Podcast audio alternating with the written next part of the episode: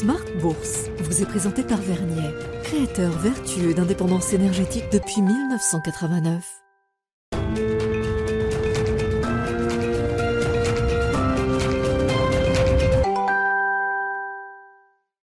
Reparti pour Smart Bourse, votre double dose quotidienne de marché en direct sur Bismart chaque jour à la mi-journée, 12h30, 13h et en fin d'après-midi la grande édition pendant une heure à partir de 17h en direct, rediffusée à 20h sur Bismart TV, émission que vous retrouvez chaque jour en replay sur bismart.fr et en podcast sur l'ensemble de vos plateformes. Au sommaire de cette édition ce soir, le CAC 40 qui euh, s'accroche et qui fait mieux que s'accrocher puisque l'indice parisien a symboliquement battu un nouveau record historique le précédent datait d'il y a euh, un mois, un peu plus, début mars. Et euh, aujourd'hui, on retrouve le CAC 40 à plus de 7400 points en séance. 7403 points précisément, euh, ce qui permet de battre de 2 points le précédent record. Ce qui montre surtout la résilience de ces marchés actions dans un environnement toujours plus incertain sur le plan financier, sur le plan économique également. Mais les indices actions font mieux que résister. On le voit encore aujourd'hui en Europe sera évidemment un des sujets de discussion avec nos invités de Planète Marché dans quelques instants. Encore pas mal euh, d'enjeux macroéconomiques tout au long de la semaine. Côté américain, après les chiffres d'emploi publiés euh, vendredi dernier, nous aurons euh, le rapport sur l'inflation pour le mois de mars aux États-Unis qui sera publié demain à 14h30. Tous ces chiffres-là vont permettre à la Fed de prendre une décision dans quelques semaines maintenant, à l'occasion de sa réunion qui se tiendra les 2 et 3 mai prochains sur le front de l'inflation. On attend une nouvelle marche à la baisse pour l'inflation globale qui devrait d'ailleurs passer en rythme annuel sous l'inflation cœur au cours du mois de mars aux États-Unis. Les détails seront donc publiés demain à 14h30 heure française. Et puis la microéconomie arrive également euh, dans le radar des investisseurs avec les premiers résultats emblématiques qui seront publiés tout au long de la semaine. Nous aurons euh, comme indicateur de référence euh, dans le luxe français le chiffre d'affaires de LVMH qui sera publié demain soir. Hermès publiera également ses ventes trimestrielles vendredi. Et puis vendredi sera une journée importante avec les premiers résultats bancaires aux États-Unis, JP Morgan, Citigroup, Wells Fargo et les banques régionales, puisque ce sera évidemment un des points de focalisation pour les investisseurs. Certaines des banques régionales américaines sont évidemment cotées sur les marchés. First Republic, par exemple, publiera également ses résultats en cette fin de semaine. C'est une des banques régionales pour lesquelles la situation n'est peut-être pas encore totalement clarifiée à ce stade. Enfin, le concept d'autonomie stratégique qui a fait couler euh, pas mal d'encre ces euh, dernières heures, au-delà du concept politique, géopolitique. Qu'en est-il pour les investisseurs, pour les économistes? C'est un thème qui est déjà présent dans les marchés, euh, bien sûr. La question de la souveraineté pour différentes industries en Europe, la question de la relocalisation, de la réindustrialisation. Tout ça sont des sujets que les investisseurs ont déjà embrassés depuis quelques temps. Nous en parlerons là aussi avec nos invités et plus spécifiquement encore dans le dernier quart d'heure de Smart Bourse ce soir, le quart d'heure thématique. Et c'est Pierre Chang, gérant chez Tocqueville Finance, qui sera avec nous à partir de 17h45 pour euh, nous expliquer comment ce concept d'autonomie stratégique prend corps sur les marchés.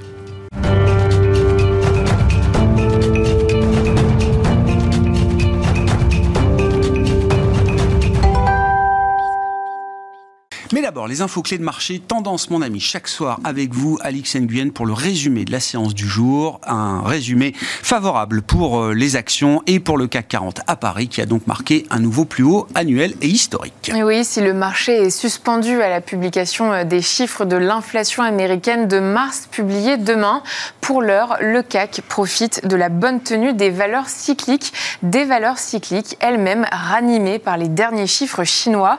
Euh, d'après le Bureau national des statistiques, en mars, l'indice des prix à la consommation ressort en hausse de seulement 0,7% sur un an.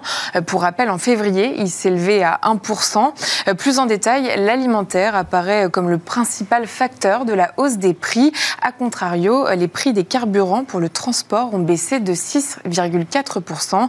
Des données à relativiser, notamment au regard de l'indice des prix à la production chinoise. En mars, il y a encore décéléré à moins 2,5%, euh, et ce pour le sixième mois consécutif. C'est son rythme le plus faible depuis juin 2020. Et puis euh, c'était un jour de publication de prévisions pour le FMI. On est en pleine période de réunion de printemps pour le FMI et la Banque mondiale à Washington. Et les nouvelles prévisions de croissance ajustées donc pour le Fonds monétaire international qui souligne que l'inflation est plus résistante que prévu. Et Pierre-Olivier Gourin-Chasse, son économiste en chef, estime que l'inflation mondiale baissera, mais plus lentement qu'anticipé jusqu'alors.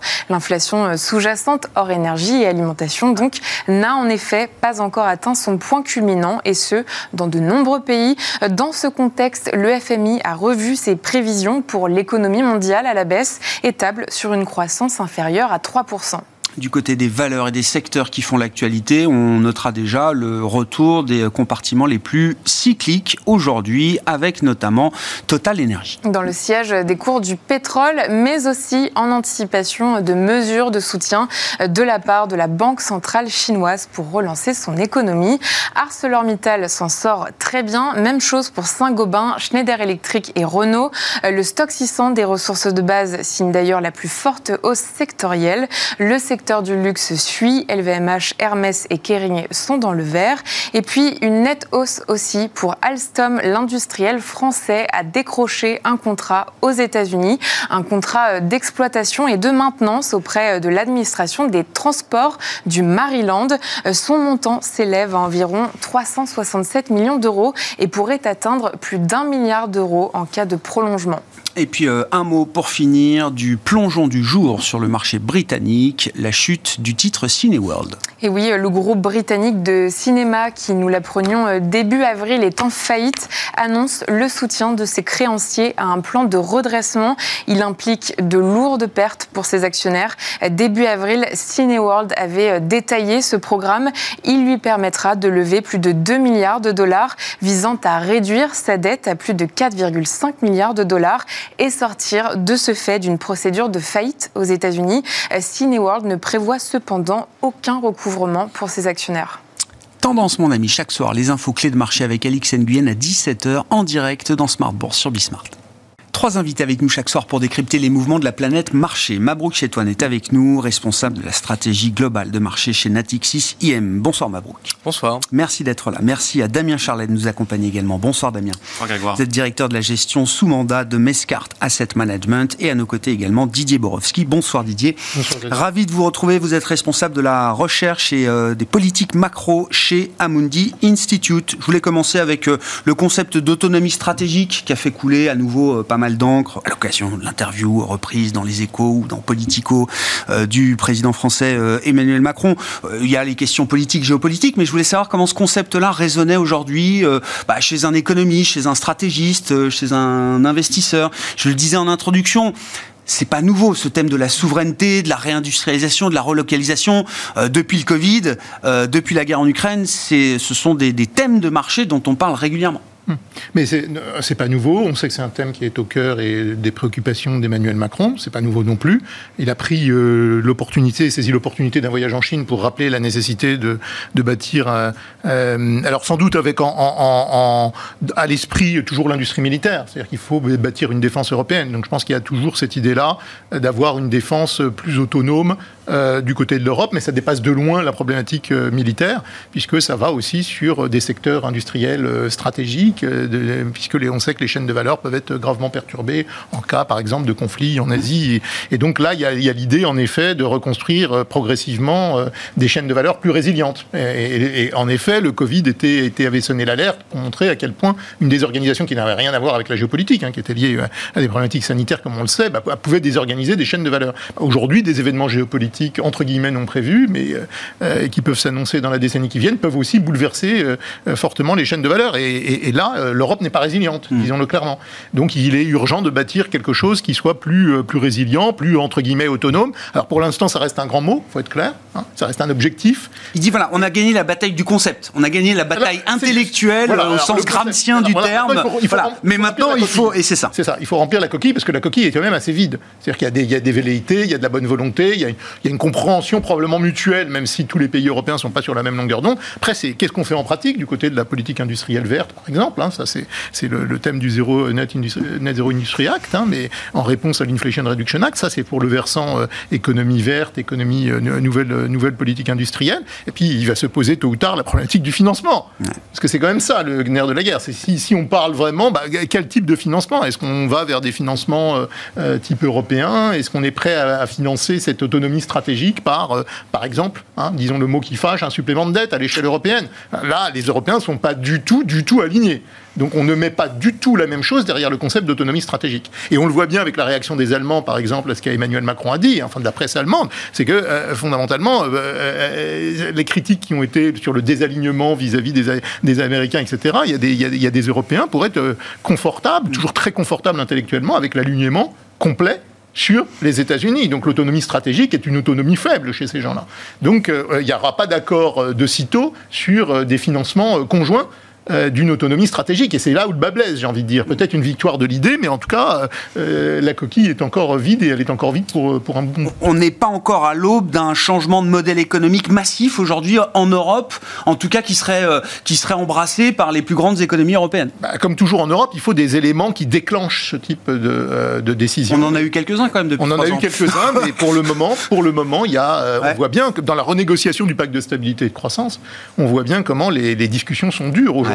Elles sont dures sur est-ce qu'on laisse à la Commission euh, euh, la capacité de négocier avec chaque État sur la trajectoire de, réduction. Les Allemands estiment que la Commission n'est pas le, bon organe d'enforcement de, de, exactement. Et donc c'est le, problème, c'est que les Allemands d'application de la loi. les Allemands, les Néerlandais veulent pas veulent pas donner de degré de liberté à la Commission européenne pour euh, pour faire ça. Donc il y a, y a, des grands principes qui sont arrêtés sur le fait qu'on va arrêter avec les anciennes règles budgétaires. On va maintenir les 3% hein, sur le déficit budgétaire, 60%, mais les modalités techniques, elles bute encore. Et on voit que sur des choses aussi, entre guillemets, simples, c'est-à-dire l'idée de revenir à des règles moins procycliques, il n'y a pas encore d'accord large au sein de la zone euro. Alors on voit bien que toute la thématique de l'autonomie stratégique, elle viendra se greffer en plus de ça, parce qu'il y a une thématique financement qui tôt ou tard viendra sur le devant. mais c'est vrai que la, recomposition du, cadre euh, budgétaire est un premier test euh, assez immédiat de cette volonté européenne ou non de s'affranchir d'un certain nombre de dépendances. Euh, oui, mais pour avoir un angle plus positif, il y a tout ce qui est union des marchés des capitaux, puisqu'il va y avoir, falloir du, du financement privé.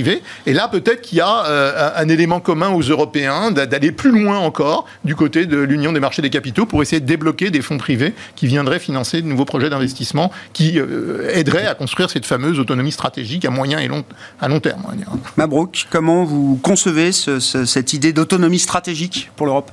Bah, ce, qui, est certain, c'est que quand on regarde un peu derrière nous, euh, il y a différents types de chocs. On en a eu plein euh, d'ordres politiques qui sont venus perturber effectivement euh, les marchés. Hein. donc, sans parler du Covid, qui est un choc exogène sanitaire. On voit bien que par exemple le Brexit a été effectivement un choc d'ordre politique qui est venu perturber à la fois l'économie britannique mais au long cours. Hein. Donc ceux qui souffrent aujourd'hui, ce sont, les, ce sont les, Britanniques qui sont un peu désorganisés en fait, puisqu'au finalement on est, on est en face d'une nouvelle donne. L'élection de Donald Trump a complètement rebattu les cartes puisqu'elle a redynamisé, relancé finalement, enfin mis un, espèce de boost à la guerre commerciale, un accélérateur, que Joe Biden effectivement n'a pas du tout réduit, au contraire, il l'a accéléré même euh, sur certains, euh, euh, quand on regarde effectivement certains aspects. Donc le risque politique finalement, le problème c'est qu'on a deux doctrines aujourd'hui qui se dessinent, la doctrine américaine qui est celle du découplage complet, on l'a vu avec la Chine, donc on se sépare complètement de la Chine et la Chine répond aujourd'hui en disant ben les États-Unis ne sont plus un partenaire stratégique, en fait ne l'ont quasiment jamais été, mais enfin bon, il y avait une espèce d'entente cordiale qui fonctionnait, mais aujourd'hui en fait on est obligé de chercher d'autres partenaires. Rapprochement effectivement avec l'Europe, effectivement la, visite d'Emmanuel Macron euh, en Chine montre effectivement qu'il y a peut-être une velléité des deux côtés de vouloir se rapprocher, mais c'est compliqué là encore, et avec des agendas complètement différents. Et l'autre doctrine, c'est celle du de-risking, entre guillemets, on dérisque entre guillemets la situation en réduisant notre autonomie en construisant une autonomie stratégique finalement euh, euh, pour, pour justement se prémunir contre les chocs adverses. Tout ceci, bien évidemment, le problème que ça pose en tant que stratégie, c'est quand on intervient sur des portefeuilles, c'est que c'est un temps qui est complètement différent. C'est un temps long. C'est-à-dire qu'en gros, tout ceci se produit de manière larvée, à une, à une fréquence d'observation qui est quand même très très basse, alors que la fréquence des marchés, on, le sait tous, est très très haute. Et donc, du coup, in fine, ce qui se passe, c'est qu'on ne voit pas les choses venir. Enfin, on, les sent peut-être, on les pressent, mais au moment où ça vient, bah, ça explose, un peu comme un volcan en quelque sorte. Hein. donc, comme finalement la, la, la crise, enfin la guerre en Ukraine, qui a démarré finalement depuis 2014. En quelque... On sait qu'il y a des problèmes, enfin il y a des conflits et des velléités effectivement de, de la Russie à vouloir effectivement empiéter sur le territoire ukrainien. Et ça s'est vu, il y a plusieurs exemples dans le passé, et ça a pris effectivement un tournant beaucoup plus fort en, 2020, en, 2020, en 2022. Pardon. Et donc du coup, cette temporalité, cette différence de temporalité est extrêmement difficile finalement à, implémenter dans un portefeuille ou même à, avoir, à convertir en vision stratégique parce que c'est pas du tout en fait la même, la même dimension en termes de temps. Alors maintenant, soit on, on, s'accroche entre guillemets à des signaux faibles, euh, à des signaux effectivement d'ordre sociétaux, politiques, etc., qui montrent que bah voilà, il y a des changements de paradigme qui sont en train de se, de se manifester mmh. et que bientôt effectivement, il faudra plus compter sur bah, la production de semi-conducteurs va être sans doute perturbée à cause de peut-être d'un conflit ouvert, armé et chaud entre guillemets entre les États-Unis et, euh, euh, et, la Chine. Et bien évidemment, et ça a été rappelé par le président Macron, que euh, l'intérêt de la France, l'intérêt de la zone euro consiste effectivement à stabiliser le, euh, la région, effectivement, le, la situation entre Taïwan et la Chine. Personne n'a intérêt effectivement à ce que ça, ça, ça n'escalade et ça, ça, ne se dégrade, mais encore une fois, les agendas euh, des deux puissances chinoises et américaines sont différentes, différentes entre guillemets de celles également de l'Europe, et donc in fine, à un moment donné, là-dedans, va falloir jouer la carte de la prudence dans un portefeuille. Bon. Un peu comme ça qu'on essaie de le convertir en vue. Est-ce que ce concept d'autonomie stratégique rejoint l'idée de, euh, alors de, démondialisation ou d'un changement de nature de la, de la, mondialisation beaucoup plus politique euh, aujourd'hui C'est ce que vous dites, euh, La démondialisation, j'y crois pas. C'est comme on entend la, dédollarisation, de, etc. Du, c'est trop brutal, c'est trop radical comme concept. ça, fait, 20 ans qu'on en parle, la dédollarisation, ça n'arrive pas, donc ça, n'arrivera, enfin peut-être jamais. Et, la démondialisation, en fait, je, moi je vois ça comme une espèce de, de recentrage des flux de commerce. En fait, les flux de commerce ne vont pas faiblir, à mon avis, ils vont même rester effectivement aussi euh, aussi fort, voire même plus fort qu'ils ne l'étaient avant. Les exports chinois ont toujours été très très dynamiques. En 2022, ils n'ont jamais été aussi forts. effectivement. Les échanges de biens euh, voilà. Euh, Chine-États-Unis sont au sommet toujours. Hein. Exactement. Sauf que on, l'a vu avant, c'était en 2021, lorsque les Chinois ont mis en place un accord commercial absolument titanesque avec tous les pays de la, zone effectivement sud-asiatique, excluant par ailleurs l'Inde notamment de ce de cet accord. Donc il y a évidemment une dimension politique. Les, les, les, flux de commerce vont rester très forts, ils vont juste se régionaliser. On va avoir une re-régionalisation finalement des flux de commerce qui va effectivement permettre à l'autonomie stratégique peut-être de mieux s'exprimer, puisqu'effectivement c'est beaucoup plus facile de, euh, de commercer avec les pays voisins qu'avec effectivement un pays qui est distant de, euh, de plus de 10 000 km. Un mot rapide Didier, puis... Euh, oui, oui, juste sur la démondialisation, oui en effet pas de démondialisation, mais c'est une nouvelle donne au sens où ça va avoir des conséquences sur les prix cette histoire. Ah bah, Alors peut-être pas à long terme, mais à court et moyen terme, parce que ce recentrage des chaînes de valeur, ça veut dire qu'on jette à l'eau entre guillemets le modèle de produire à moindre coût pour produire des, des avoir des, des chaînes de, de logistique, on va dire, plus résilientes, et ça, ça se fera à un certain coût, au moins dans la phase de transition. Mmh. Et donc ça va durcir le paysage inflationniste dans les années qui viennent. Mmh. Et donc ça, il faut l'avoir en tête. Donc c'est pas une démondialisation, mais c'est une, une autre mondialisation qui va être moins désinflationniste, voire plus inflationniste pendant un certain temps dans les années qui viennent. Et ça, ça change la donne. Ce qu'on perdra peut-être en prix ou on le gagnera peut-être en, en, résilience, à moyen terme. Oui, en résilience et puis en, coût carbone aussi peut-être ah oui, euh, non mais voilà, parce qu'on mesure les choses de manière globale, financière, extra-financière. Ce qu'on perdra en prix, on le gagnera aussi sur le. Bien sûr. Non, non, mais ça, ça va dans le bon sens entre sur le carbone. En revanche, ça peut se, ça peut se traduire ah par des, pressions haussières sur les prix à un moment où on n'arrive pas à endiguer encore complètement la progression des prix. Damien, quand on est euh, payé pour être pragmatique, euh, en l'occurrence, directeur de la gestion sous mandat de Mescartem, je, je le rappelle, voilà, on entend ces concepts, le, l'exercice de prospective, important euh, évidemment quand on est sur les marchés, mais euh, aujourd'hui, là, euh, le 12 avril 2023, est-ce que ce concept d'autonomie stratégique a déjà une réalité dans la manière dont on investit? Je suis assez d'accord sur le fait qu'il y a une différence de temporalité qui est quand même très importante. Donc à très court terme, il y a assez peu d'impact. Maintenant, sur les grandes tendances, alors si on parle de relocalisation, euh, on a eu quelques exemples de relocalisation euh, ces derniers mois, mais qui ont plus fait le buzz qu'autre chose, parce que la réalité, c'est que finalement, la relocalisation, elle est, relativement faible, en particulier en Europe. Euh, bah, la raison, elle a été même Elle est simple, c'est qu'évidemment les coûts de production, euh, comme, comme Didier, sont, très différents entre, les, centres de production asiatiques ou les centres de production européens. Donc euh, rapatrier une production euh, sur le papier, c'est bien, mais en même temps, concrètement, je pense qu'il y a assez peu de, patrons d'entreprise qui prennent la décision de le faire parce que ça leur coûte trop cher. Et, si on et, en plus depuis depuis la crise Covid et ensuite de, depuis la crise ukrainienne, là où où on retrouve un peu ces problématiques d'autonomie stratégique, c'est que euh, ben, les prix de l'énergie, par exemple, euh, sont partis euh, en flèche à la hausse. très vite, très fort. Et indirectement, donc ce, ce problème de, de manque d'autonomie stratégique rejaillit sur les entreprises parce que les entreprises sont obligées de payer leur électricité plus cher. Et, et ça, c'est un, un phénomène qui est particulièrement européen, parce que si on regarde les États-Unis, eux, ils ont moins ce type de problématique. Euh, eux, il y a beaucoup plus de relocalisation, parce que d'abord, un, ils ont pris des décisions politiques et budgétaires pour favoriser les relocalisations, ce que nous, on a plus de mal à faire. Donc, euh, aux Il y a plus de visibilité, on va dire, côté américain de ce point de vue-là que ce qu'on peut avoir en Europe. plus facile. Donc, euh, les, les subventions, bah, quand on, Oui, oui. dernier en date dira, euh, on, Oui. on peut appeler ça comme on veut. c'est Politique de même, l'offre euh, totale. euh, c'est quand même un plan de relocalisation et de faire en sorte que les entreprises européennes, enfin américaines comme européennes, euh, investissent aux États-Unis et fassent leur production euh, aux États-Unis. Euh, alors. Aux États-Unis, non seulement il y a une volonté politique, mais euh, il y a aussi un prix énergétique qui est, qui est sans, sans, sans commune mesure euh, beaucoup plus bas que- qu'en Europe. Euh, donc c'est plus facile pour eux. Et, et dernier élément, relocalisation, mondialisation, etc. C'est pareil, c'est c'est un concept qui est très beau sur le papier, mais, mais quand vous avez votre clientèle qui est à 70% en dehors de l'Europe, Ah oui. Euh, vous n'êtes pas seulement dépendant de vos importations euh, de, matières premières ou d'énergie, euh, vous êtes dépendant aussi de votre clientèle qui est, à l'étranger. Juste à ce titre, Damien, je reviens voilà, dans les résultats de la visite d'Emmanuel Macron en Chine. Moi, un des résultats économiques que je retiens, c'est que Airbus va doubler sa capacité de production d'A320 dans son usine de Tianjin en Chine. Ben, c'est un des contrats oui, qui, a oui, été, euh, qui a été signé, en tout cas validé, conclu, euh, entériné euh, sur Alors, place. C'est-à-dire qu'on n'est pas en position de force. Non, non, bien donc, sûr, oui. donc évidemment, quand il s'agit de vendre, notamment de vendre à la Chine, bah, on accepte certaines conditions, notamment sur, sur, sur les Airbus. Mais, Hmm. mais d'une manière générale, encore si on compare les États-Unis et l'Europe, je crois que les entreprises du stock 600 euh, euh, exportent euh, 60% de, de leur chiffre d'affaires. Aux États-Unis, euh, c'est que 30%.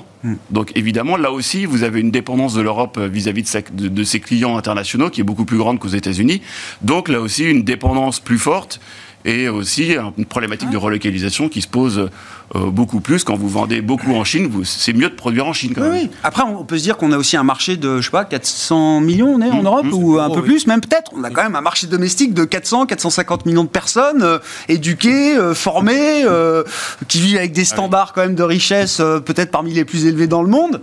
Bah, dire ça on peut pas à- oublier à- ce marché domestique à quand même. ou à LVMH, le temps qu'ils qu'ils remplacent leur clientèle asiatique Ouais. par la clientèle européenne. Mabrouk. Non, mais il y, a- en fait une véritable, euh, comment dire, il y a un enjeu. C'est-à-dire qu'en gros, le monde est découpé en, trois parties, enfin en deux parties. Ceux qui ont une réflexion stratégique finalement sur tout un tas de domaines. hein. Ça part de l'agriculture, l'énergie, l'industrie et l'armement, et euh, Didier le citait tout à l'heure, euh, sur le plan militaire, et ceux qui n'en ont pas. En fait, euh, globalement, on peut, on peut scinder le monde en deux parties comme ça.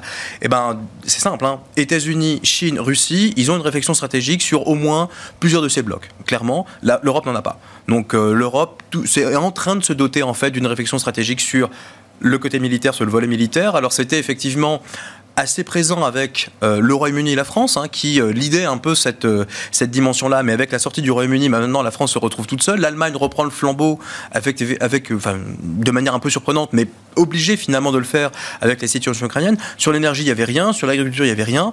La PAC, c'est pas finalement une réflexion stratégique. Donc globalement, on est en train de se doter, on est en train finalement de faire comme font les autres grandes puissances, c'est-à-dire de se doter d'une vision stratégique sur les enjeux essentiels de nos économies. Sur le plan macro, Didier, je sais pas quel lien on peut faire euh, d'ailleurs, mais c'est, non mais les Inflation. c'est, les voilà prévisions du FMI euh, euh, aujourd'hui. On aura beaucoup de prises de parole tout au, tout au long de la semaine. Euh, oui, l'idée qu'on a face à nous, alors une décennie perdue ou peut-être que le, le monde entre dans plusieurs années d'un régime de croissance qui sera le plus faible depuis des décennies. C'est un peu le message global euh, que porte le FMI euh, aujourd'hui. C'est oui, c'est un message, c'est un scénario central que tout le monde a en tête. C'est inévitable. En Il tout y a cas, des nuances à apporter. Oui, enfin, en tout cas très mou dans les deux années qui viennent. Le fait que la croissance potentielle ralentisse, c'est pas nouveau et ça va continuer parce qu'il y a ce fameux vieillissement de la population, on a ces problématiques de gain de productivité. Bon, rien de nouveau, mais j'ai envie de dire, on, en est là et je pense notamment à la maturation de, les pays, de tous les pays émergents aussi qui fait qu'on a une croissance potentielle mondiale qui est plus faible dans la décennie qui vient qu'au cours des décennies passées. Ça, c'est quasiment mécanique, hein, sauf choc, grand choc, hein, productivité ou technologie qui amène des gains de, productivité. Euh, croissance molle euh, à l'échelle mondiale, récession très probable. Pour nous, il y a une récession aux États-Unis qui arrive hein, mmh. d'ici cette année. donc on va avoir plusieurs trimestres consécutifs de croissance négative, deux ou trois, probablement dans la deuxième partie de l'année.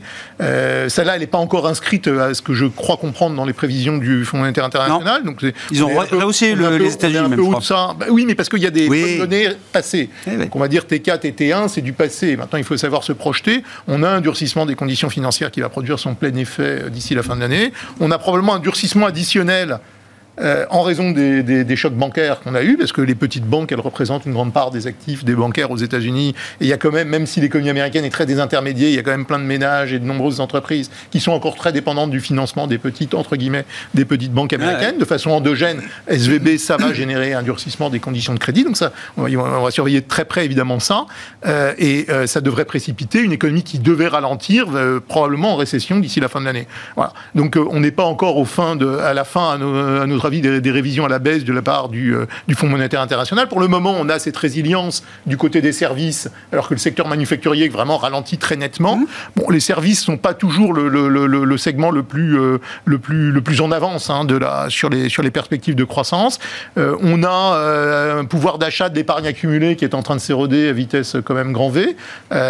donc les, les, les, fondamentaux de la demande intérieure, consommation comme investissement, se détériorent aux États-Unis. En Europe, on aura moins de durcissement des conditions de crédit, mais il y a une vraie problématique inflation qui est plus marquée qu'aux États-Unis. Ah hein, l'inflation. Parce que autant, un, point important, hein, parce que ça aussi, euh, pour les marchés, c'est autant aux États-Unis, on peut se dire qu'on va avoir de la désinflation cyclique parce qu'une grande partie de l'inflation était tirée par la demande, même s'il va y mmh. avoir un peu mmh. de, d'inertie à la baisse de l'inflation. Autant en zone euro, euh, la désinflation cyclique, elle va d'abord on n'aura pas de récession, on va avoir une demande un peu un peu euh, plate, et, et, d'autre part on a cette fameuse inflation sous-jacente qui continue d'accélérer. On a une forme de, d'ailleurs comme la BCE l'a remarqué, mais on l'avait déjà noté, une forme de boucle, non pas prix salaire, mais profit. Prix profit. Euh, prix profit. Oui. C'est-à-dire que les marges ont été exceptionnelles l'an dernier parce que beaucoup d'entreprises qui avaient des capacités de fixation de leur prix, parce qu'il y avait de la demande latente, il y avait ça, ça peut durer ça bah, Normalement non. Mais la BCE avertit, elle a bien raison, c'est si... Euh, parce que comment, comment réconcilier aujourd'hui ce qui se passe côté zone euro, côté inflation, euh, ralentissement de, des prix de l'énergie, et inflation sous-jacente qui n'a pas atteint son pic bah, C'est peut-être une histoire profit. Et donc si c'est une histoire profit, la BCE, elle est très claire, c'est assez tôt. Donc c'est la stratégie prix des entreprises, secteur par secteur, industrie par industrie, qui va déterminer la, politique monétaire future de la BCE. La, part, la part des, salaires dans la, dans la valeur ajoutée aux zones euro, elle est au plus haut depuis. La part des profits, elle est au plus haut depuis, euh, depuis 2007. Hein, donc il y a quand même eu, on a quand même eu un choc majeur sur le prix des inputs. La, situation n'a rien à voir avec les années 70. Dans les années 70, les entreprises étaient victimes. Là, les entreprises ont gagné profondément euh, au choc sur les prix des matières premières, parce qu'elles ont réussi à davantage augmenter leur prix que le prix de leurs inputs. Et dans ces conditions, oui, ça a nourri un processus inflationniste, et c'est ce qu'on voit aujourd'hui. Vous dites, c'est pas sûr que ce phénomène se renverse rapidement, malgré la chute violente du prix des entrants qu'on observe sur les marchés. Normalement, ça euh, devrait s'atténuer, mais on peut avoir de la résistance des entreprises qui ont encore euh, de la demande. Ça va donner beaucoup d'arguments à tous ceux qui estiment que le rattrapage des salaires n'est pas encore suffisant. Alors, un, ça va donner des arguments à ceux qui estiment que le rattrapage... Et auquel cas, on peut avoir une boucle prix-salaire qui s'enclenche. Hein. Donc, ça, c'est un premier élément. Et deuxième élément, ça va surtout donner des billes à la BCE pour aller plus loin. Euh, et ça, je ne crois pas que les marchés l'aient en tête. Hein. Ça va être intéressant, Damien, d'avoir euh, en complément de, la big picture macroéconomique euh, les informations microéconomiques qui mmh. vont venir de la part des entreprises, justement, avec la question des marges dans le viseur. Pour certaines, il y a un pouvoir de fixation des prix structurel, évidemment, pas de problème avec le luxe là-dessus. Pour d'autres, il y a peut-être un pouvoir de fixation des prix plus conjoncturel, plus clandestin même, mmh, peut-être. Mmh, alors, à certains niveaux. Ce qu'on voit, c'est que c'est qu'il y a beaucoup de secteurs en fait euh, qui, jouissent d'une marge au plus haut, et c'est pas forcément des secteurs euh, euh, particulièrement avec un pouvoir de fixation des prix qui est très élevé. par exemple, les médias ont, des marges qui sont au plus haut. La construction, alors évidemment, le luxe, de toute façon, ils sont, oui. ils sont structurellement ça. Euh, tout en haut, mais, mais on a des secteurs aussi bien de la consommation que, que, de l'industrie avec des, avec des marges au plus haut. Euh, maintenant, effectivement, euh, il se pose la question de est-ce que ces marges sont, sont tenables? Et là, je dois dire que on est un peu tiraillé entre deux scénarios, c'est-à-dire euh, un scénario où finalement le, ralentissement économique finit par, euh, par détériorer la demande euh, et donc demande qui déjà en volume est en baisse. Hein. Alors aujourd'hui, effectivement, la demande en, valeur, elle est en hausse parce qu'il y a beaucoup d'inflation, mais en volume, elle est déjà en baisse. Donc si cette demande se dégrade, potentiellement, les entreprises auront du mal à tenir leur marge parce que les volumes vont se dégrader encore un petit peu et puis ils auront plus de difficultés à passer des hausses de prix. Donc l'un dans l'autre, les marges risquent de se dégrader, sachant que c'est c'est pas dans le consensus, ça. Donc aujourd'hui, le consensus, il est à des marges à peu près stables. Donc si ça, ça se dégrade, ça veut dire que les anticipations de bénéfices vont se dégrader également. Donc ça sera un peu, ça mettra un peu de pression sur les sur, sur les marchés. Mais il y a quand même un deuxième scénario, alors qui paraît un peu fou, hein, mais qui, qui est un On n'est plus à ça près depuis trois ans. Hein. qui est un scénario qui serait finalement que les entreprises baissent pas leur prix. Euh, c'est-à-dire qu'elles restent assises sur le, sur, le, sur le gain de marge et le gain de hmm. productivité acquis euh, depuis, euh, depuis le Covid, pendant que le prix des matières premières n'arrête plus de ah baisser. et, ça fait déjà six mois, un an que le, le, prix des matières premières dans leur ensemble ou les prix de l'énergie baissent. Euh, donc, et, toutes les matières premières, hein, même celles dont on peut imaginer. Enfin, je pense qu'il y a assez peu de, d'investisseurs particuliers, par exemple, qui, qui se rendent compte que le prix du blé euh, est plus bas qu'au au déclenchement de, la crise en Ukraine, ce qui paraît totalement contre-intuitif. Donc, les prix des matières premières et d'énergie baissent. Et donc, si le, les, les, entreprises ne baissent pas leurs prix, ben potentiellement, elles augmentent leurs marges. Qu'est-ce qui va faire la différence entre les deux scénarios? Parce qu'une boîte, à un moment, va arbitrer en disant euh, bah, Ok, peut-être un peu moins de chiffre d'affaires, puisque mes volumes euh, baissent, j'arrête de monter mes prix, j'ai monté mmh, déjà de 10, 15, 20%, ça me paraît suffisant, euh, et je vais par contre me focaliser sur ma rentabilité. Je préfère ma rentabilité à mon chiffre d'affaires. Oui, alors il y a, y a il y a effectivement, il y a, il y a ça, comme, enfin, ça c'est un des éléments importants. Le deuxième élément, évidemment, c'est la capacité du consommateur, quand même, malgré tout, à continuer de consommer sans, sans, sans s'écrouler. Et puis le troisième élément, j'allais dire, on croise les doigts pour que ça fonctionne bien, c'est que, c'est que la concurrence se fasse bien entre les acteurs. Parce que euh, normalement, euh, ce qu'on apprend à l'école, c'est que quand il y a une surrémunération dans un secteur d'activité, il y a des nouveaux concurrents ou en tout cas les prix s'ajustent. Et là, je ne suis pas complètement convaincu que les prix vont s'ajuster, mais, mais ça, serait euh, une des, une des solutions. Pourtant, si la question de, de, la spirale euh, prix-profit se pose en Europe, euh, enfin, tout le cadre de pensée réglementaire et politique en Europe est tourné vers justement la concurrence depuis des années, Mabrouk. C'est un, un, bon test quand même pour l'intensité concurrentielle dans, dans, plusieurs secteurs aujourd'hui. Oui, mais ça c'est de façade. Ça. On a finalement des, on a des systèmes qui sont plutôt entre guillemets oligopolistiques plutôt qu'effectivement euh, basé sur la pure concurrence, euh, la concurrence pure et parfaite qu'on apprend à l'école. Donc le jeu de la concurrence, c'est pas c'est pas évident que le jeu de la concurrence soit suffisant pour amener les entreprises à baisser leurs prix. pas. En fait, si vous voulez, il y a un truc. Tout ce qui vient de décrire, ça porte un nom en économie, c'est l'effet de markup, hein, c'est l'effet de marge. Alors qu'en gros, c'est tout simple. C'est euh, lorsque les prix sont très élevés, lorsque les prix montent, effectivement, c'est beaucoup plus facile pour les entreprises, effectivement, d'aller capter encore une fois du surplus de consommateurs. C'est un truc tout simple en microéconomie qu'on apprend. Et, c'est exactement ce qui se passe en fait. Donc on se, on voit effectivement aujourd'hui, c'est c'était très spécifique à certains secteurs. Effectivement, quand on dit l'inflation de très près, le secteur de l'énergie, typiquement, il y a de grosses variations sur les prix des, entrants, donc le prix du pétrole, mais on se rend compte que les prix à la pompe, par exemple, eux, sont très rigides à la baisse. Mm. Donc, euh, et ça, on le voit très bien, mais c'est un, truc très particulier, enfin, un, fait qui concerne le secteur pétrolier, le secteur énergétique, pardon. Et donc, en fait, le problème, c'est que là, aujourd'hui, ça s'est complètement généralisé, en fait, ce, comportement de marge. Et donc, à ce titre, Bruno Le Maire demande des baisses de prix dans l'alimentaire euh, d'ici cet été. Non, mais je sais que c'est pas lui qui décrète ça. Non, mais, non, mais ça va être le sujet. Euh, euh, c'est trop tard, en fait. La fréquence des achats alimentaires fait que c'est le seul sujet euh, euh, qui obnubile le, personnel politique aujourd'hui. Bah oui, mais l'élasticité prix et la demande, elle est, elle est inexistante. C'est-à-dire qu'en gros, vous consommez quoi qu'il arrive. Et donc, L'INSEE a prévenu, enfin dans les, travaux publiés par l'INSEE déjà en fait sur la publication des comptes du T4 en France, on voyait déjà cet effet de marge. on a effectivement Christine Lagarde qui a alerté sur le début effectivement de ce de cet effet de marge. Ça va pas s'arrêter en fait tout simplement parce que l'inflation reste forte. Et donc tant que l'inflation reste forte, les, les entreprises vont continuer effectivement de profiter de cette de cette situation. Il y a qu'à voir. Enfin, pourquoi on se posait la question le CAC bat de nouveau des records. Alors gros avec ce cosme de, de, de, risque qu'on a décrit au départ, etc. C'est simple. Macro qui baisse, banque centrale qui continue entre guillemets de s'énerver, euh, avec une BCE qui va sans doute aller à 4%, enfin, qui va monter ses taux d'intérêt sans doute avec un taux terminal à 4. Ça c'est pas de nature à soutenir les marchés actions. Et pourtant on bat des records. C'est simple, a priori, bah, l'effet markup, l'effet de marge va continuer de jouer à plein. Donc même si le consensus euh, des analystes a effectivement continué de réviser, enfin, vous voyez une croissance des bénéfices assez, euh, a, continué à la réviser tout au long du premier trimestre, qu'est-ce qu'on constate? Bah, Il y a de fortes chances pour que finalement ces derniers soient plutôt en hausse sur le Comment on sort de cette spirale? Normalement, par la... bah, il, faut, il, faut, il faut volcariser entre guillemets l'économie. C'est-à-dire qu'en gros, il faut que les taux d'intérêt montent de telle Ce sera la pire des solutions Non, possibles. En fait, il y a, il y a un, un paramètre dont on n'a pas parlé, c'est la résilience du marché du travail. C'est-à-dire qu'en gros, aujourd'hui, en fait, toute la clé réside dans la solidité du marché du travail. Pourquoi, en fait, finalement, on a du mal à acheter cette récession? Parce que le marché du travail est tellement solide, il y a tellement d'emplois vacants, il y a tellement finalement de tensions que finalement, bah, euh, ça tient encore. Et, euh, et globalement, bah, si les banques centrales, entre guillemets, bah, font leur boulot, bah, elles montent les taux à un niveau effectivement qui condamne la demande à baisser. Et donc Mm. euh, provoque effectivement une récession un peu plus forte effectivement que ce qu'on escomptait. Et c'est ça qui va faire vriller les marchés.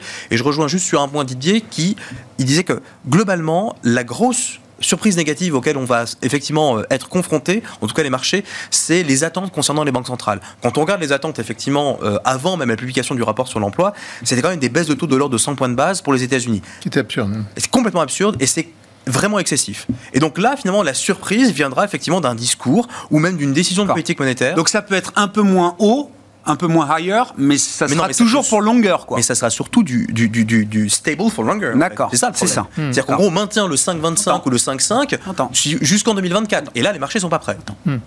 Oui, plus haut, plus longtemps. De deux choses l'une hein, pour, pour l'impact sur les marchés d'actions. Deux choses. Soit la, la- la- la récession se manifeste, on va le voir aux États-Unis, et il y a une récession en zone euro sans aller beaucoup plus loin du côté des taux d'intérêt. Et mécaniquement, quand même, on aura moins de capacité des entreprises à fixer leurs marges parce qu'elles auront moins de demandes. Et il y aura un effet revenu qui va commencer à calmer quand même le jeu du côté des comportements de marge parce qu'on sortira de l'effet où il y avait de la demande latente, la consommation qui continue Ouais. de soutenir l'activité, etc. Soit ça se produit pas, et là, en effet, rejoins un peu que les banques centrales iront plus loin, plus, taperont plus fort en termes de politique monétaire. Et ça, ce n'est pas du tout dans les cours aujourd'hui.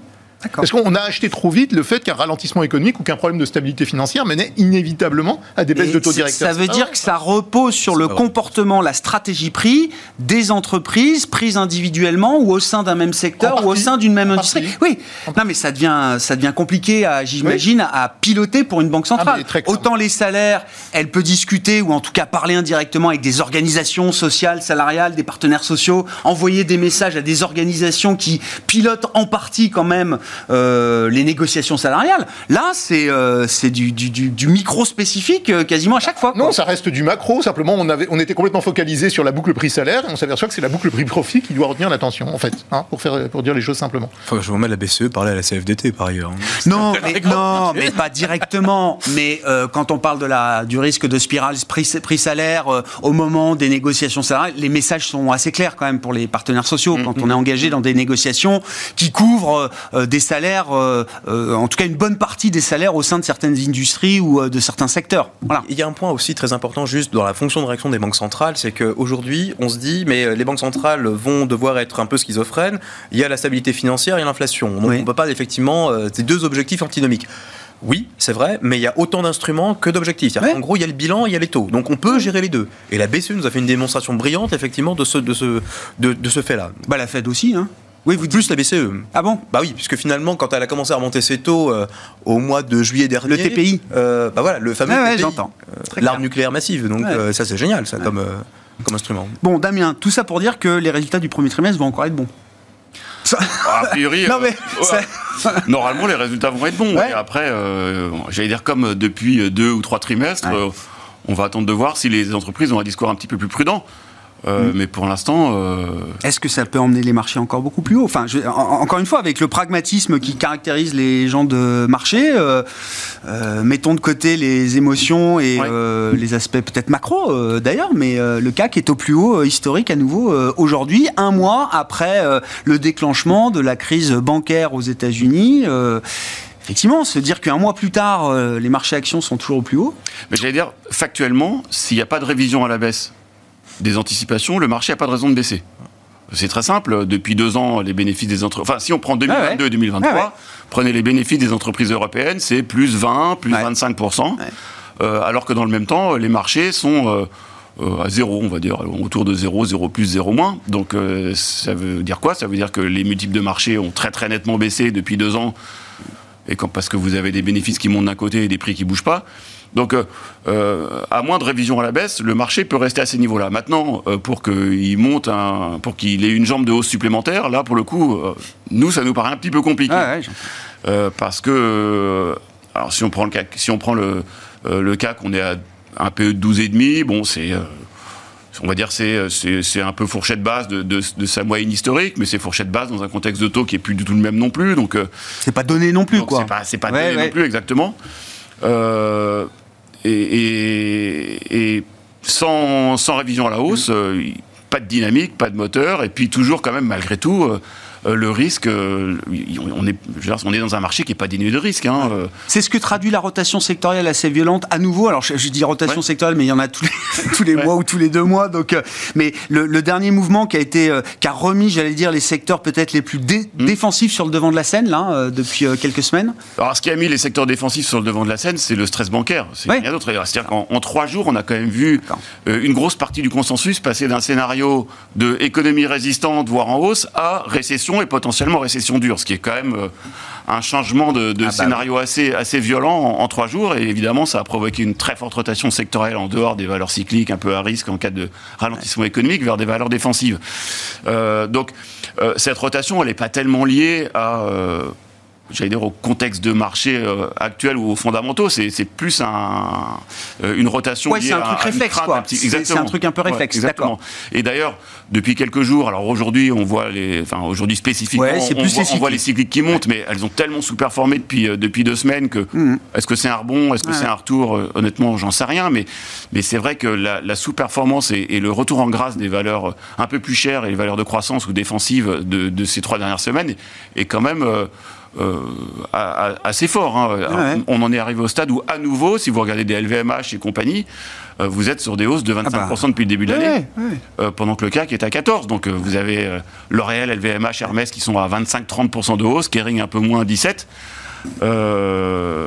bon, là pour le coup, ça commence à nouveau à être cher.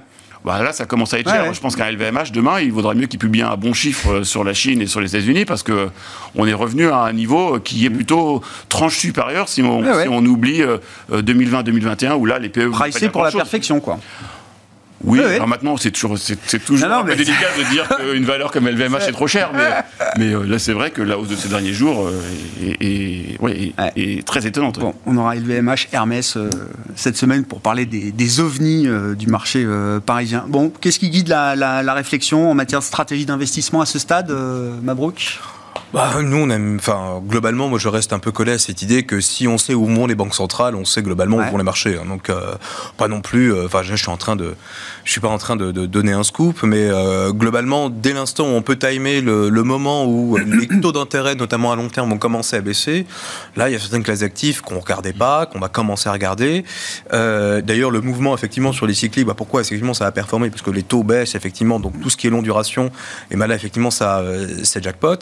Donc, donc euh, là, pour le moment, le, timing est très compliqué parce qu'encore une fois, il y a des déceptions peut-être à venir, il y a des attentes beaucoup trop fortes de la part des marchés, il y a des banques centrales qui nous disent effectivement, encore une fois, la semaine dernière, un des membres du, euh, du directoire de la BCE qui indiquait qu'il y a encore de la place pour faire un 50 points de base de hausse de taux euh, début mai. Bon, s'ils mettent 50 points de base, ils vont pas s'arrêter en si bon chemin, ça veut dire qu'ils peuvent aller au-delà de 4. Donc il y a véritablement de l'incertitude et on le voit sur la volatilité, la vol implicite des marchés obligataires, notamment, elle ne, elle ne faiblit que modestement, elle est finalement son niveau pré-crise, pré-tension bancaire, on va dire, euh, mais elle n'a pas du tout baissé par rapport finalement à son, son niveau, euh, elle n'est pas revenue à son niveau pré, euh, pré-banque centrale. Hein, dire, au moment où les mmh. banques centrales commençaient à monter leur taux. Donc du coup, le marché, alors les marchés, les marchés de la dette, hein, donc dette souveraine, on commence effectivement à remettre de, de la duration, clairement, puisque là, il, faut, il faut en remettre à mon sens. dette privée en revanche, enfin dette d'entreprise, là on en reste éloigné parce que les perspectives de défaut, etc., c'est pas encore, on, on, ne sait pas. Honnêtement, on ne sait pas. la partie investment grade tient effectivement sur la sur le sur l'aspect duration. Encore une fois, les taux qui baissent, mais la partie high yield, effectivement, les spreads les spreads de crédit, du moins la partie composante. Le risque de spread, le risque de et, ça monte. Et, là aujourd'hui. Ah oui, oui, non, ah clairement, quand vous regardez les spreads de crédit, il y a, y a de la tension, clairement. Donc euh, la volatilité est assez forte. Et puis sur les marchés d'actions, effectivement, il y a quand même c'est assez difficile effectivement de se tenir éloigné des marchés d'actions américains, puisque bon, globalement, si la Fed annonce ah qu'elle fait une pause dans son cycle de hausse de taux, bah, ça va forcément profiter aux valeurs cycliques. Et euh, bah, du coup, le problème, c'est que la, dimension, alors en, principe, hein, donc après, euh, mais et la dimension, le problème du, côté value finalement euh, des indices européens, bah là du coup mécaniquement euh, ça va peut-être un petit peu souffrir. Pour l'instant l'idée de la pause Fed a plutôt profité à des valeurs de croissance visible quand même. Hein.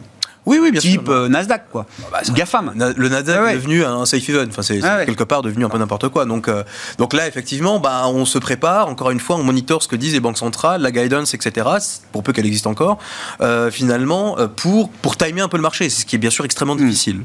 Damien, un petit mot final, on conclut avec un petit mot, c'est que le marché à mon avis, va être tiraillé, il l'est déjà un petit peu, entre un scénario où la croissance baisse, mais ça favorise une baisse de l'inflation, ce qui sera positif mm. pour les taux d'intérêt et notamment bah, pour un investissement obligataire, ou alors est-ce qu'il va privilégier une économie qui tient bien au risque que l'inflation tienne un peu mieux?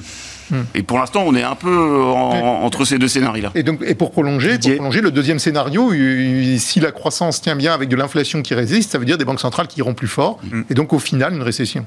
donc au final, les, marchés, les, investisseurs sur les marchés d'actions doivent être très vigilants, parce que si l'économie est plus résiliente qu'on ne le pense, spontanément, ça deviendra une mauvaise nouvelle. Alors on aura des banques centrales qui taperont plus fort. Et ça, c'est pas dans les cours. Si et seulement si, enfin récession, oui, mais si tu as encore un marché du travail qui tient et que tu as des croissances, une croissance des salaires, puisque finalement le chaînon manquant dans cette affaire, c'est encore les salaires qui sont à la traîne, en quelque sorte, un soutien à la demande, et ben là, finalement, bah, finalement, il y a une espèce d'équilibre, entre guillemets, inflationniste, un peu, finalement, une espèce de retour des années 70, il serait là, back to the future, entre guillemets, retour vers le futur, et euh, là, on serait dans un univers, finalement, qu'on n'avait pas connu depuis 40 ou 50 ans.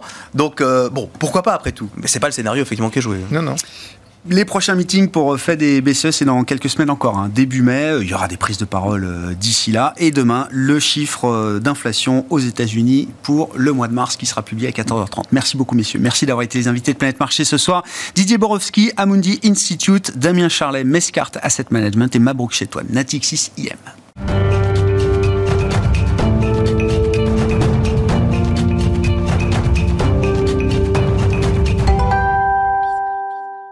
Le dernier quart d'heure de Smartbourg chaque soir, c'est le quart d'heure thématique. Le thème ce soir, c'est celui de l'autonomie stratégique, un concept qui a fait couler beaucoup d'encre ces dernières heures. Il y a bien sûr la dimension politique, géopolitique et la dimension de marché pour les investisseurs pragmatiques. Pierre Chang est à mes côtés en plateau pour en parler, gérant chez Tocqueville Finance. Bonsoir Pierre. Bonsoir Gaël. Merci beaucoup d'être d'être avec nous. J'ai l'impression que derrière ce concept d'autonomie euh, stratégique, euh, il y a quand même beaucoup de sujets dont on parle depuis quelques temps déjà avec vous et sur les marchés. Qu'est-ce qui résonne quand on est investisseur pragmatique? Qu'est-ce qui résonne en vous quand vous entendez euh, parler de ce concept d'autonomie euh, stratégique, qui est pas nouveau, mais voilà, qui, a pris une dimension nouvelle avec euh, l'entretien d'Emmanuel Macron à différents journaux européens bah, Un monde qui change hein, et qui, confirme la tendance qu'il est en train de prendre. Alors maintenant, comme vous le dites, le, concept d'autonomie stratégique, qui date, c'est pas un concept qui est nouveau, mais qui s'est accéléré ces dernières années. Hein. C'est un concept qui date d'après la, la Seconde Guerre mondiale. Hein, et c'est vrai qu'on se rappelle que le général de Gaulle était très vocable là-dessus. Et donc, euh, voilà, c'est un, un, peu une tradition française, on va dire, depuis cette époque-là. Et c'est assez naturel qu'Emmanuel Macron euh, prône euh, l'autonomie stratégique. Alors maintenant, la question, c'est -ce comment le traduire en bourse Qu'est-ce que ça veut dire? En 2023, qu'est-ce que ça veut dire en 2023 dire? Parce que l'histoire, c'est bien beau, mais il faut pouvoir s'en servir pour, pour investir sur les marchés en particulier. Bon c'est vrai que l'autonomie stratégique, initialement, c'est un concept militaire. C'est, il faut qu'on soit autonome militairement. Voilà. Et puis c'est vrai qu'avec le temps, surtout ces dernières années, de me dire depuis 2016, le concept s'est un peu élargi. Alors, premièrement, vers l'énergie. Alors, on entend tout le temps parler avec la, fameuse transition énergétique. Donc ça, c'est vraiment le, sujet du quotidien pratiquement. Ensuite, ça c'est, bien sûr, ça, ça, a touché la technologie. Donc là, cybersécurité, etc. Donc si, ça aussi, c'est un sujet. Les semi-conducteurs aussi, c'est un sujet qui est extrêmement chaud en ce moment. Et peut-être euh, euh, la santé également, qui a été très chaud pendant le Covid et là qui, un peu, euh, qui est passé un peu derrière. Et puis enfin l'alimentation, qui je trouve, moi personnellement, n'est pas un sujet qui est suffisamment encore vraiment euh, pris en compte, je trouve, sur l'autonomie stratégique, même si ça commence à venir. Mm. Mais on vraiment pour nous, c'est vraiment, enfin en tout cas pour moi, c'est vraiment les cinq secteurs stratégiques sur lesquels il y a cinq piliers. Quoi. c'est plus juste l'aspect militaire défense historique, mais ce sont ça, c'est pour la bourse. Après, euh, pour l'Europe, qu'est-ce que ça veut dire autonomie stratégique De mon point de vue, ça veut dire déjà être militairement autonome vis-à-vis de l'OTAN ou des États-Unis, mais également d'être moins dépendant des pays non alignés, comme euh, la Chine ou, euh, ou, la Russie par exemple. Mais ce sont vraiment les têtes de gondole des pays non alignés, mais il y en a, a d'autres. Et donc ça, c'est comme ça ça se traduit. Maintenant, après aussi, ce qu'on peut se dire, c'est pourquoi on en est là aujourd'hui en Europe? C'est parce qu'il y a un couple franco-allemand qui, sur le sujet militaire, n'est pas d'accord. Donc l'opinion allemande est contre euh, l'armement, globalement depuis la Seconde Guerre mondiale et le reste encore aujourd'hui. Et les Français sont très militaires, mais aussi interventionnistes. Voilà. Et donc c'est c'est un peu ce, ce dichotomie, cette, dissonance euh, entre le, dans le couple, au sein du couple franco-allemand qui fait qu'on en est là. Et c'est vrai que les Allemands doivent doivent faire un pas, euh, doivent, changer de modèle là-dessus pour qu'on y parvienne, pour faire vraiment une autonomie stratégique militaire, en tout cas euh, en Europe. C'est-à-dire que le risque, c'est que ça reste trop conceptuel, quoi. non, on va voir comment ça se décline sur les marchés. Mais, le risque pour l'Europe, c'est que ça reste un concept politique. Moi, euh... parler de Francis Bach. Ouais, je sais. Pour nous, ça rentre là-dedans. Oui. Les Allemands aujourd'hui ne parviennent pas à trancher sur plein de sujets. Donc les Français. Et donc la France avance. Les Français sont leaders en termes d'influence parce qu'ils savent où ils veulent aller. Euh, et donc les Allemands finiront par, par craquer. Et euh, voilà, c'est le sens de l'histoire. Comment euh, concrètement ça peut mettre en valeur les sociétés françaises euh, cotées, sachant que peut-être derrière ce concept d'autonomie stratégique, c'est un point qu'il faut euh, qu'il faut euh, discuter avec vous, euh, Pierre. Il y aura des gagnants, mais il y aura peut-être aussi des sociétés perdantes qui ont misé sur bah, voilà la grande mondialisation permanente, etc.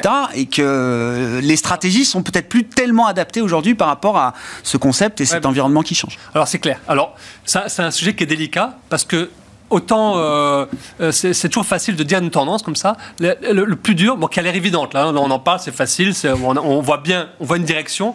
Maintenant, ce qui est toujours très difficile sur les marchés, c'est de comprendre quelle sera l'intensité du mouvement et quel sera le calendrier en fait. Hmm. Parce que si on fait une démondialisation hein, pour, comme ça un peu violente et ponctuelle, hmm, ça c'est mauvais pour tout le monde. Et là je peux même pas vous donner un dossier. voilà. Alors voilà. Donc nous, enfin personnellement, moi comment je vois les choses, je vois plutôt, on a eu une mondialisation heureuse, euh, voilà heureuse. Hmm. On pourrait avoir une moindre mondialisation douce, on va dire, quelque chose comme ça. Voilà. Parce que pourquoi? Parce que personne n'a vraiment intérêt à ce que ça soit brutal. Donc les Chinois sont très euh, offensifs sur le sujet de Taïwan. Il y a des gains derrière la mondialisation qu'il faut préserver. Exactement. Et l'exposition de la Chine à Occident est importante et, inversement. Donc personne n'a intérêt à couper le cordon ombilical du jour au lendemain. Donc il faut que ça soit un mouvement graduel. Hmm. Les Chinois se font le mouvement, enfin les, les pays non alignés font ce mouvement de leur côté avec une devise basé sur le yuan.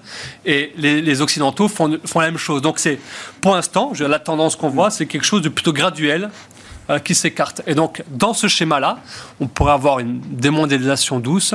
Et donc là, effectivement, il y a des thèmes d'investissement qui sont forts, qui commencent déjà à produire leurs effets. Donc, notamment la défense. Alors, la défense, on a tout de suite vu, notamment, des, on a des sociétés qui ont pris 60, 50, 60% depuis la guerre en Ukraine. Donc là, en France, on a des champions, genre Cocorico, parce que pour un pays de cette taille, euh, on a beaucoup de représentants et des représentants assez influents et assez puissants. Donc, bien sûr, Dassault Aviation pour les avions de chasse, ça, c'est évident. C'est un dossier qui a déjà beaucoup monter en bourse, mais euh, qui sera encore porteur. Euh, Thales, bien sûr, Safran, et dans une moindre mesure Airbus, parce qu'Airbus a aussi deux activités qui pourraient en souffrir. Voilà. Donc là, euh, donc ça c'est pour, pour, les gagnants. Il y a aussi tout le domaine de l'énergie propre. Alors dans l'énergie propre aussi, il faut faire un tri. C'est pas quelque chose, c'est pas un thème qu'on peut jouer de manière évidente. Il y a les fournisseurs, euh, donc ceux qui vont produire des composants pour les éoliennes ou pour les panneaux solaires. Donc en France, on n'en a pas beaucoup. Mm. On a quelques acteurs dans le semi-conducteur, mais on a aussi, bon, on a Soetec et STM, mais STM Micro, mais vraiment, c'est plutôt, c'est faible. Mais par contre, on a un petit acteur qui s'appelle Lumibird, qui peut profiter de ça, qui fait des, des lasers pour les éoliennes en particulier il y a des acteurs européens, donc là plutôt allemands, mm. avec euh, SMA Solar ou Meyer Burger qui fait des panneaux solaires carrément. Donc je veux dire autant euh, euh, voilà ou Vestas aussi qui fait des turbines d'éoliennes. Voilà. Donc ça, ce sont des gens qui ont profité. Puis ensuite, souvent dans, dans, comme ça dans ces secteurs stratégiques, ce qui va se passer de mon point de vue, hein, c'est que on va créer des écosystèmes favorable pour que ces acteurs émergent. on va les protéger. je comprends. Et on va les protéger comment? En particulier en donnant des crédits d'impôt.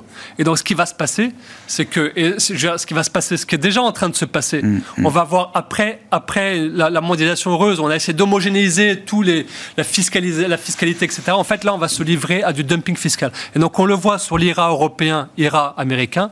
Et donc, ces secteurs, seront, ces écosystèmes seront protégés et dopés à l'incitation fiscale, à la subvention. Et donc là, si vous avez avez des acteurs, notamment dans l'hydrogène, il y en aura, euh, qui vont en profiter. Voilà, donc ça c'est important. Sur les perdants, donc dans le, dans le secteur d'énergie, paradoxalement, le fait qu'on ait de moins en moins accès aux panneaux aux photovoltaïques chinois fait que ben, on va avoir toujours une supply chain qui va toujours être sous tension. Ah oui. D'ailleurs, là, les Chinois commencent à expliquer, ça date de ces derniers jours, qu'ils vont limiter les exportations de métaux rares en dehors de Chine. Et donc ça, pour le secteur de photovoltaïque, c'est pas du tout bon.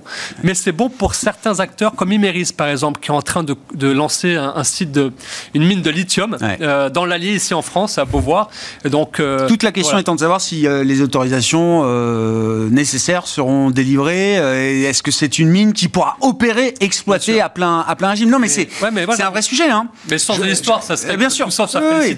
Parce que Oui. je dire, à un moment, les métaux rares, on va en avoir besoin. Nous, des oui. on en a en France, on en a en Europe, Non, aux mais- États-Unis, mais il faut juste accepter. Mais ça va créer quand même des débats. On, on l'avait vu déjà, je me souviens très bien, avec le phénomène du boom de, de, de, de- de l'exploitation du gaz de schiste aux États-Unis, sachant qu'il y a des ressources aussi en France. Euh, Même la, la- la recherche avait été euh, gelée sur ces questions euh, d'exploration ou euh, d'exploitation de, Mais de- je pense de que gaz de schiste. hein. on va avoir un dumping Ouais. fiscal, Ouais. mais aussi de plus en plus un dumping réglementaire. Et ça, et en fait aussi, ce qui est, ce qui est, si on a quelques instants encore, peut-être Oui, oui, bien pour- sûr. tirer cette, cette ligne-là, mais ce qui est, là, on voit bien que dans les métaux par exemple, Imeris se heurte à des courants écologistes. Oui. Donc, on, Bien sûr. et donc euh, l'écologie. euh, Mais partout, hein. la- Et Vous citiez ST Micro, ST Micro qui veut investir dans son usine euh, 2.0 ou 4.0 euh, à Crolles. Pareil, c'est manifestation parce que ça utilise de l'eau, etc. En plus de l'eau qui est rejetée en circuit fermé, enfin dans, dans, dans, Donc dans le, la mer. Donc le euh, défi pour le Ah oui, client, oui. Pour la société, c'est de faire le- la synthèse entre les, les, les, nécess- les- les orientations écologiques et les orientations d'autonomie stratégique. Donc la sécurité face à l'écologie, et il y a un conflit sur beaucoup de sujets Ouais. qu'il faudra régler. Et là, l'opinion peut-être doit encore évoluer sur ces sujets-là, mais voilà, Mm. ça se fait lentement, progressivement. C'est pour ça que le concept de transition, de démondialisation douce, euh, je pense qu'elle est plutôt adaptée. Quoi. Et Mm. pour les marchés, c'est bien. Voilà. Est-ce que c'est déjà dans les cours de bourse tout ce qu'on vient de, de raconter? J'ai encore en tête là ce que vous citiez sur la défense. Je sais pas. Est-ce que des groupes comme euh, comme Thales euh, ou Dassault Aviation, est-ce qu'on a déjà intégré le, le endgame, l'idée qu'il y aura une euh, défense européenne plus structurée, plus Ouais. forte, solide, autour d'acteurs français et allemands euh, peut-être euh, demain. Rheinmetall aussi a beaucoup progressé euh, sûr, ouais. en Allemagne. Alors ça produit à mort, hein, parce qu'il faut produire, soutenir l'effort de guerre en, en- en Ukraine, euh, bien sûr. Mais est-ce qu'il n'y a déjà pas cette qui est pricée dans ces cours Alors, de ce qui est marrant, c'est que juste avant la guerre en Ukraine, tout le secteur de la défense avait une décote Ah oui. d'environ 20% par rapport au marché sous l'influence de la montée en puissance des fonds ESG. Voilà. Oui. Donc, euh, euh, Secteur exclu traditionnellement de la, de la dimension euh, investissement et là, en responsable. l'espace d'un peu plus d'un an, en fait, Ouais. maintenant, le secteur se traite avec une prime de 40% par rapport au marché. Mais ce qu'il faut voir, c'est que, je prends l'exemple d'un char. Un char que vous vendez et qui est mis dans un entrepôt qui ne sert à rien, euh, pour le fabricant, rapporte pas grand-chose. Hmm. Par contre, si ce char est en opération, et doit recharger en munitions, il doit, recharger, il doit être maintenu, réparé, et là, Ouais. c'est une fortune en fait. Ouais, ouais, bien sûr. Donc pour, pour tous ces acteurs-là, euh, avoir des, du matériel en activité sur le front, c'est euh. Ouais, c'est sûr. colossal. Ouais. Ça mérite une prime par rapport aux multiples historiques, par rapport au marché. Donc aujourd'hui, je pense que même s'il y a déjà eu des beaux parcours dans le secteur de la défense, il y a encore des choses à faire. Euh, et il y aura encore, euh, si la tendance se poursuit, on aura encore des, des belles choses. Et on verra comment la taxonomie sociale traite ce secteur de la défense du point de vue de l'investissement euh, responsable. Mais on a vu les mêmes débats sur la question énergétique avec euh, le nucléaire, euh, par exemple. hein. Les choses ont pu évoluer, bouger. Merci beaucoup Pierre. Pierre Chang qui était euh, avec nous pour euh, traiter de ce thème de l'autonomie stratégique, vue des marchés bien sûr, sur le plan de l'investissement. Gérant chez Tocqueville Finance, invité du quart d'heure thématique de Smart Bourse ce soir. Voilà pour cette édition. On se retrouve demain à 12h30 en direct sur Bismart.